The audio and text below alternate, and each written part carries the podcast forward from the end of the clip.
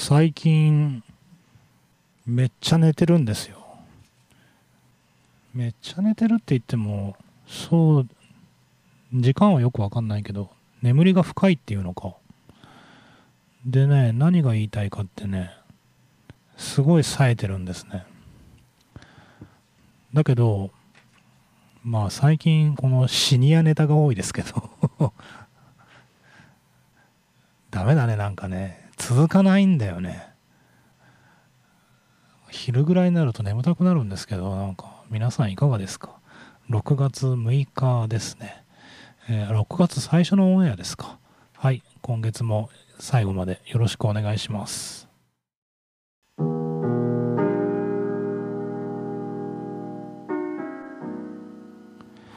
世界8億9000万のスバルタクシーファンの皆さんおはようございます。帰ってきたヘビーメタルの逆襲の時間です。この番組は FM 放送周波数 79.8MHz またダラズ FM のインターネット放送はパソコンからサイマルラジオでさらに無料音楽サイトリッスンラジオを通じて全国どこからでもお聴きいただけます。番組へのメッセージはメールの方は798ダラズ FM.com ファックスの方は0859-21-7878でお待ちしています。iPhone をさ機種変更した話したじゃないですか。えっ、ー、と 13iPhone13 を使ってたのを14に機種変更して。でね僕悪い癖がいくつかあるんですけど何でも思いつきなんですよね。で今回の機種変も息子の機種変に乗じてまあまあ思いつきで機種変更したんですけど1個失敗したのはこれ先週も言ったっけ？僕はあのあの MAX っていうかプロマックス仕様っていう iPhone ユーザーの方だったらご存知ですけどあの通常の iPhone より一回り大きい iPhone 使ってるんですね。でこれ11ぐらいからずっとそうしててずっと大きいやつを使ってるんですけど今回あの在庫ショップに行ってね iPhone の今在庫何がありますかって言ったらあのプロなプロならあるよって言われてで要するに MAX がなかったんですね。でちょっとだけ悩んでまあとはいえまあみんな普通に MAX じゃない iPhone 使ってる人たくさんいるしまあいいだろうと思って普通のプロまあ普通のプロっていう言い方もおかしいですけどプロに変えたんですね。結構後悔してますね。小さくないですか？ねえ。小さいんだよ。もうずっとプロマックス使ってるから。っていうのもあると思うんですけど。で幸いあの僕はあの電子書籍とかも読むので本が読みづらくなったら嫌だなと思ったんですけどまあなんとかそれはね言うほどでもないです。まあ確かに大きい画面の方が iPhone 綺麗だし見やすいなっていうのはあるんだけどまあまあそこはねそんなになんていうか許容範囲というかまあこんなもんかなと思うんだけど困るのがねフリック入力できないんですよね。皆さんスマートフォンであのそもそもフリック入力してるしてます？してない？あれフリック入力が世の中に出た時結構衝撃っていうかこんなのどうやってやるんだとかって思いましたけど例えばひらひらがなの手って入力しようと思ったら今までこうポンポンポンポンって4回打たないといけなかった立ちつてみたいな感じで打たないといけなかったんですけど、まあ、要するに他行のところをこう押すとバーって画面に「ちつてと」って全部出てきて上に上げ指をこう上に上げたり右に曲げたりするとそれで入力できるっていう。これ画期的だったんですけど使える人少なかったんですね。っていうかね僕こんなの絶対使えないだろうなと思ってフリック入力。であの50音もひらがなですね。ひらがなもまあまあ大変だけどアルファベットとかもすごい覚えにくかったんですね。で結論から言うと絶対これでできないだろうなと思ったのになんかなんだかんだ言って使ってたらフリック入力できるようになって逆にフリック入力じゃないと具合悪くなってきてたんですね。でまあ SNS とかもそうだしあの再三言ってるように僕はあの電話 電話嫌いなんで 仕事の連絡とかもなるべくメッセンジャーでしてるんですね。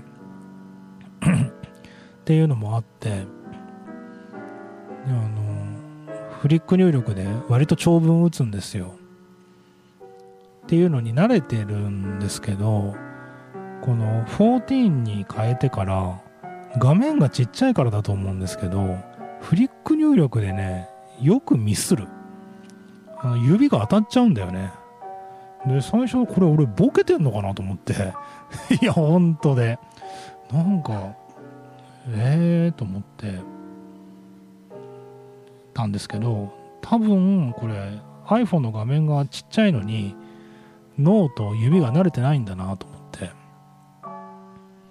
これ皆さんよくやってますね。うんなんか今これで都合10日10日ぐらい経つのかな機種変更して。そんな経たないのかな。1週間ぐらいかな経ちますけど。なかなか慣れずにですね。しかもねあのもう一個悪いことにあの LINE とかねメッセンジャーとかでこうミスするわけですよ。ありがとうござござまましたみたいな感じでフリック入力がうまくできないんでミスるじゃないですか。でねそれをね修正しようと思うんだけど同じように指動かすからか結局また同じことになっちゃうんだよね。それでさいけないのはあのもう俺も年だなと思うんだけどあの恥ずかしくなくなってきてあのもうこのまま送っちゃれってなるんですよね。それでありがとうございましたみたいな感じで送っちゃうんだよね。ででもさあのそれやるようになってあそうか別になんていうか出版するわけじゃないから あの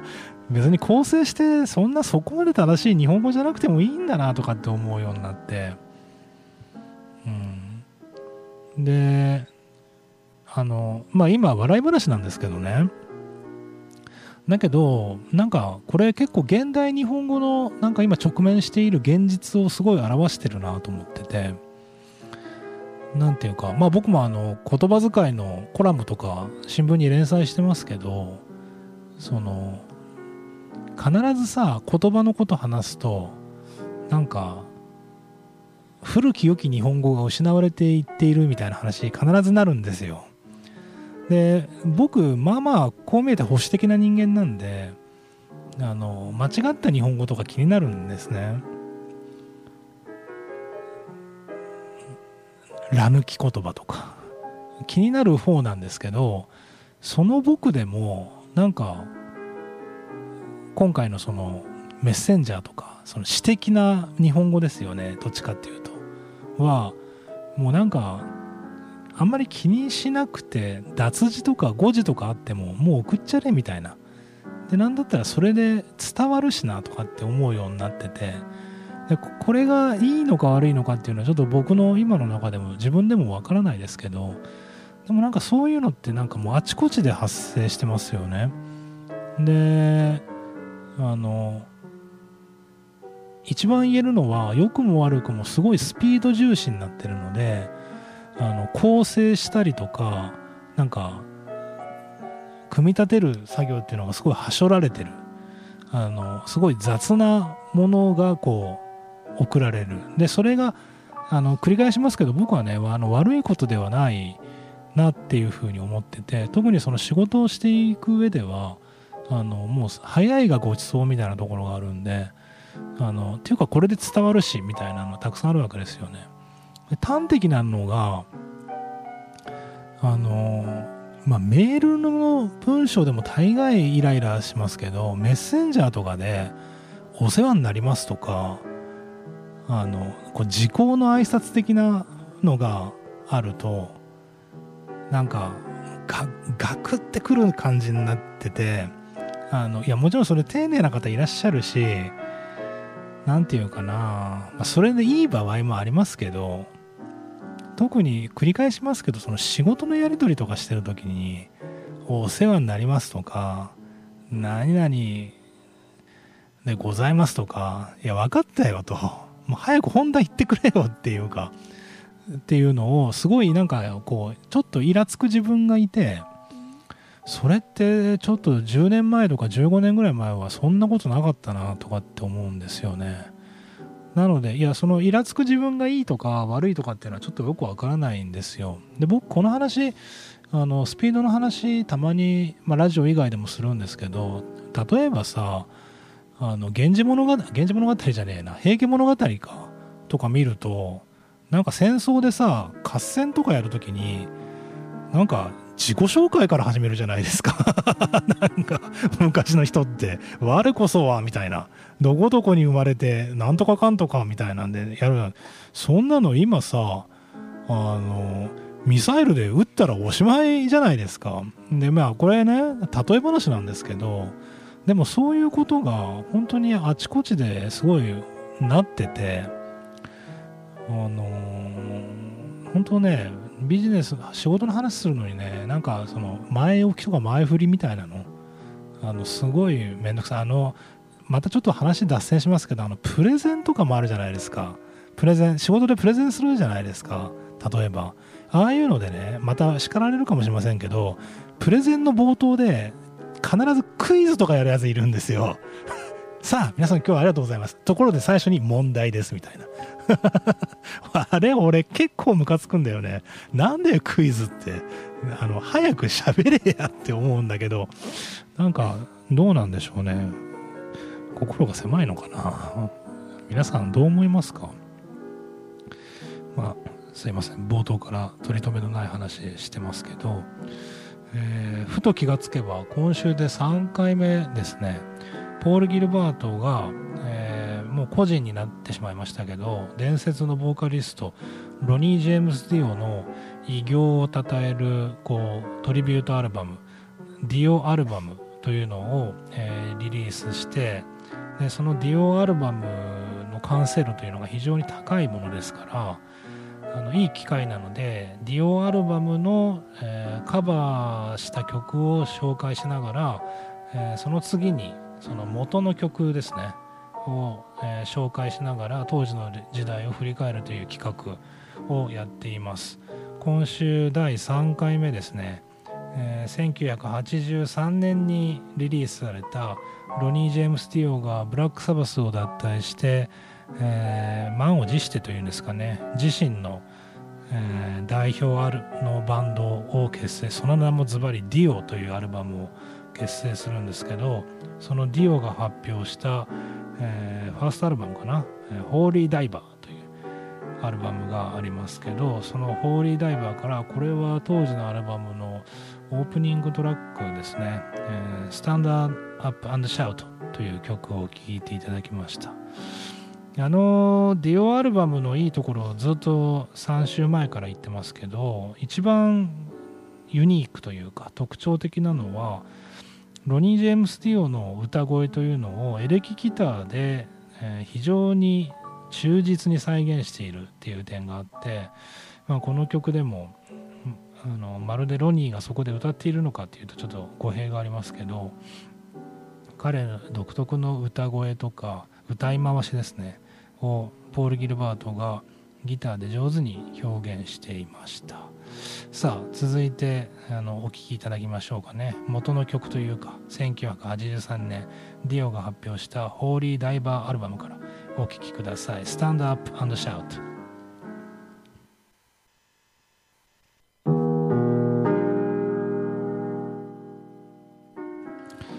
毎週日曜日にダラズクリエイトボックスで朝市をやってるんですね。で冬場の間は9時から2時までやってたんですけど春になってから8時スタートでやってるんですよ。なので7時過ぎから用意とかしてるのでなんかちょっとほら早起き感があるじゃないですか。でまあそれはいいんだけどあのまあ別に勘違いでもないと思うんだけどあの僕はあの朝市を本来主催している側でしてそう運営側なんですね。だけどあの出店者なかなか集まらないので苦肉の策で自分が出店してるんですよ。ででなんかそれを見てなんか「誠司さん朝一大変そうですね」とか「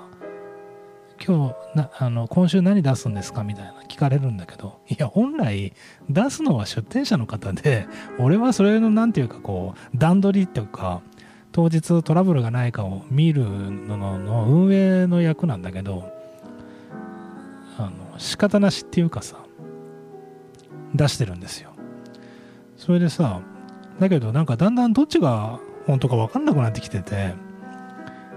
先々週ぐらいから野菜売ってるんですね。ちょうどいいあのすごい美味しい野菜をこう育てるっていうか栽培している農家さんと知り合いになって。で農家さんもう土日関係なく特に今天気もいいし収穫に追われてるのでそののんきに出店することはできないけどあの委託販売だったら力になりますよみたいな感じで。だから僕がまあ仕入れてで朝一で売るみたいなことやってんだけどまだねなんかキャベツとかねブロッコリー売ってた頃は良かったんですよ。なんか先週からさビーツとか葉人参とかちょっとマイナーなね玉ねぎとかまああと無農薬のニンニクとかも売るようになって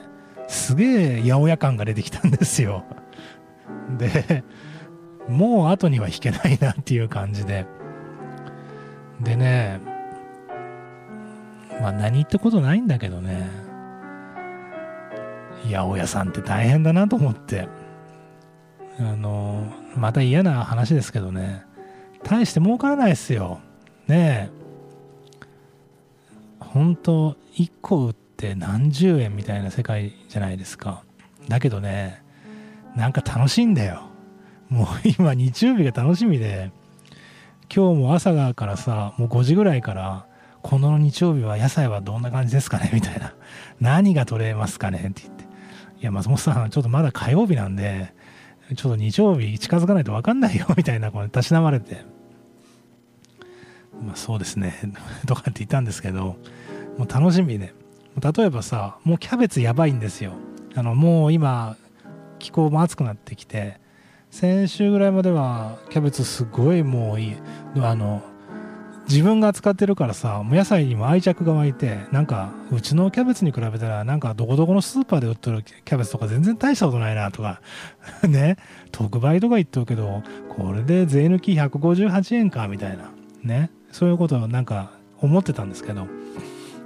なんか今日聞いたらもうちょっとキャベツ限界かもしれないですね。暑くなるとあの割れてくるんだって。キャベツが。割れてもうまかったらいいんじゃないかなと思うけどなんか味も落ちてくるんであのダメだと思いますみたいな話が出ましたけどまあまあちょっと分かんないです。あの16月11日の朝も八百屋を出すのであのぜひ皆さん買いに来てほしい。これねマジでね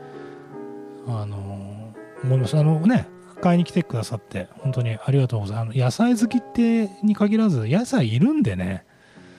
本当に葉野菜とかね。ブロッコリーとか本当本当おすすめですよね。あのぜひ来てもらいたいしそれから毎週言ってますけどやっぱりね出店者の方ちょっと増やしていきたいのであのいろんなマルシェだとか催し物ありますけど、まあ、そういう時がない時でだけでいいのであのぜひ武蔵オープンデパート朝市米子にあの出店してみてください。結構ね例によってあの私なんかがみたいな人がいるんですよ。私なんかがちょっと出てもとかあの1回だけだったら出たいんですけどそんなんダメですよねみたいな。いやいや1回でいいだろうと思うんですよね。なんでそんないきなりあの常連常連っていうかね常設しないといけないんだってそんなことないんで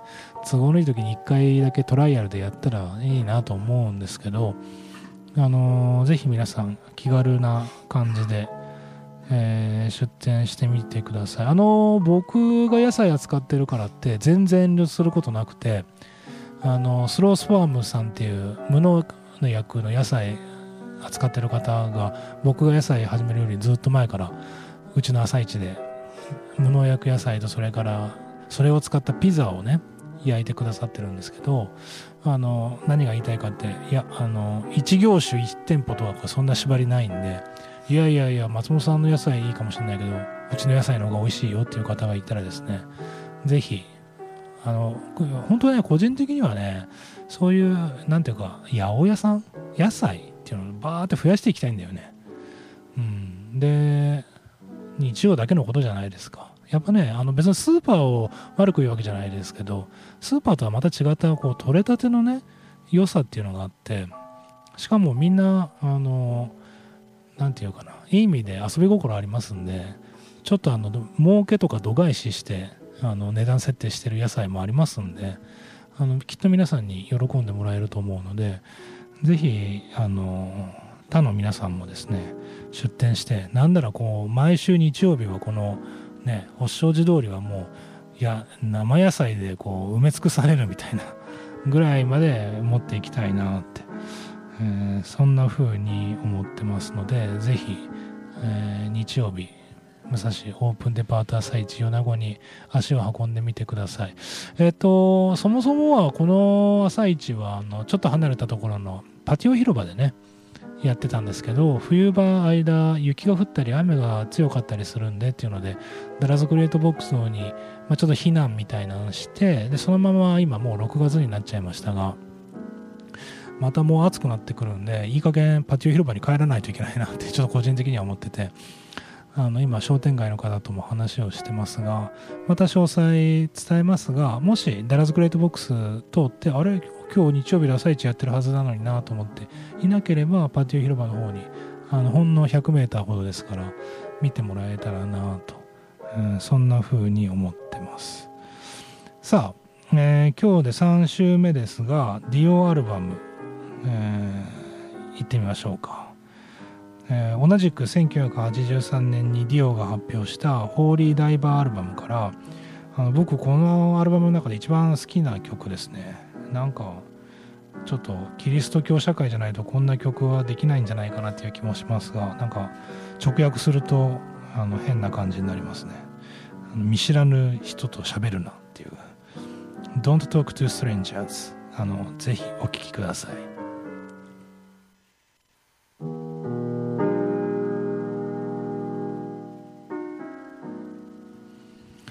何気にさ6月あっという間に6月にもうさ月並みな言い方ですけど今年半分終わるんだよ。ねえ。ゾッとしますね。この前なんか正月だと思ってたのにね。なんで年取るとこんなに月日が流れるのが早いんですかね。嫌だなと思いますけど。まあいいやその話はね。であっという間に6月で。で言いたいのは今週の土曜日ですよ。ヘビーメタルナイトですよ。6月の10日の、えー、18時から20時までの2時間。このダラズクリエイトボックスをですね、えーまあ、開放してヘビーメタルをみんなで聴くという。ディスコですよ。踊りたい人は踊ってください。別に強要はしないです。多分誰も踊りはしないと思いますけど踊ってもらって全く構いません。えー、僕とですねそれからヒーズの友金さんっていう、えー、まあ腐れ縁みたいな友達がいますけど彼と2人で選曲した、えー、ヘビーメタルの往年の名曲ですね。80年代からまあ2000年まあ僕は毎週番組やってるんでちょっとどこにフォーカスする？にでも2時間って結構。ああでもどうなんだろうな。全く構成とか決めてないですけどね。2時間ってどうなんですかね。早いのかな。いや一瞬な気もするな。だってこの番組だって毎週1時間やってんだからね。だけどまあイベントなんで多分トークはそんなにないのかなっていう気がしますけど。わかんないです。その客層によるんであの客が絡んできたらあの喋らざるを得ないのでもしかしたら何か喋るかもしれませんけどあのまあみんなで遊ぼうよっていう話ですよ。えっ、とチケットをワンドリンク制で1000円いただきますが、まあ、あとは勝手にカフェであの飲み物や食べ物を買ってもらって構いませんので、えーと、当日はナイトメニューもあると思いますからなんかあのお腹空いたら定食とかもあると思うので食べてもらっていいんですけどまあまあ飲んで食べてメダルで騒ごうっていう企画なのでちょっとねなかなかありそうでないんですよね。みんなさすぐ演奏したがるでしょ？バンドって結構あるじゃないですか。僕もバンドやってたんでわかるんだけどいやいやまあ演奏もいいけどさあのププロっていうかオリジナルを聴きたいなっていうのがすごいあってまた別の楽しみだと思うんですけどそれなりに大きな音であの聴こうと思いますので好きな方はあのぜひ来てください。6が繰り返しになりますけど6月10日土曜日です。18時スタートですのであのもし Facebook のアカウントを持っておられる方はえっと検索してもらうと Facebook でイベント立ち上げてますのでそのイベントにまあ参加ボタンを押してもらえると個人的には喜びますがあの別にいいです。勝手に来てもらって。あの特にたくさん来たからとか人が来なかったからって影響ないので粛々とメタルを流しながらですね。でこの番組この番組というかこの番あのイベントはあのラジオを使って全世界に配信というかなりあの恐れを知らぬ構成になってますのでもし当日お越しいただけない方とかね米子以外の地方にいらっしゃる方っていうのはまあせっかくなんでラジオで楽しんでもらえたらなと思うんですけどあのぜひあのヘビーメタルファンの皆さんはもちろんですけどメタルのことはわからないけどなんか楽しそうなイベントだなっていう方思ってくださる方がいればそういう方にもぜひね楽しんでもらえるようなあの企画にしたいと思いますのであのもうねコロナ禍も終わりあの人もどんどんどんどん出るようになってますんでぜひ、えー、遊びにいらしてください。さあえー、っとこの3週目になるロニー・ジェームス・ディオ特集って言っていいんだと思うんですよね。えー、っとなんだっけ。もともとはギタリストのポール・ギルバートが4月にディオアルバムっていうねそのロニロニー・ジェームス・ディオの偉業功績を称えるトリビュートアルバムを発表してくれたっていうのがきっかけなんですけどその選曲のあのマッチングの良さとかですね。それからいろいろ鑑みるとこのオリジナルの80年代のディオ70一部70年代の曲もありますけどあの元曲を紹介しながらあのディオというその非常に得意なボーカリストですね。を皆さんに紹介する意味合いとそれからあのポール・ギルバートのそのいかに今回のカバーアルバムっていうのがユニークであるかっていうことを紹介しながらオリジナルのディオの当時のバンドだとかっていうのを振り返る企画をしています、えー、3週目の今日はあのもうすでに紹介してますがあのスタンドアップシャウトそれから Don't Talk to Stranger これ両方とも1983年にディオがブラックサバスを脱退した後に結成したあの自身のバンド。その名もディオっていうバンドがあるんですけどそのディオが発表した「えー、ホーリーダイバー」っていうアルバムですね。素晴らしいアルバムですけどこのアルバムの中に両方とも収録されています。ので今日はどあのホーリーダイバー特集という